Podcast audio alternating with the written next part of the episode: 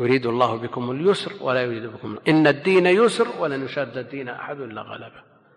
لكن هل معنى هذا أننا نضيع التكاليف؟ أليس دين حلال وحرام؟ ما هو بدين تكاليف؟ والتكاليف إلزام ما فيه كلفة ومشقة وإن كان يسرا لكنه يسر نسبي. يسر نسبي بالنسبة إلى الشرائع السابقة.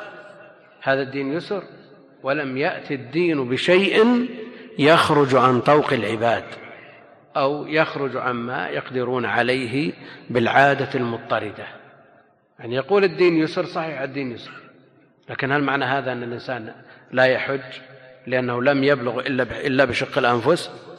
هل نستطيع أن نلغي الحج بحديث الدين يسر؟ ما جعل عليكم في الدين من حرج؟ لا. الدين دين تكاليف.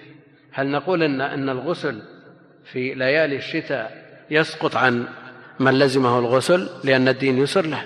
هل نقول إن الخروج إلى المساجد في الظلم وفي الليالي الباردة والشاتية يسقط عن الناس لأن الدين يسر له؟ الدين تكاليف. هل نقول إن صيام الهواجر إذا جاء رمضان في أوقات الحر الشديد نقول لا يصوم الناس لأن الدين يسر؟ لا. لكن من أشرف على الهلاك وخشي على نفسه يفطر. الشيء الذي لا يطاق ولا يقدر عليه لا شك أنه مرفوع عنا الحرج فيه.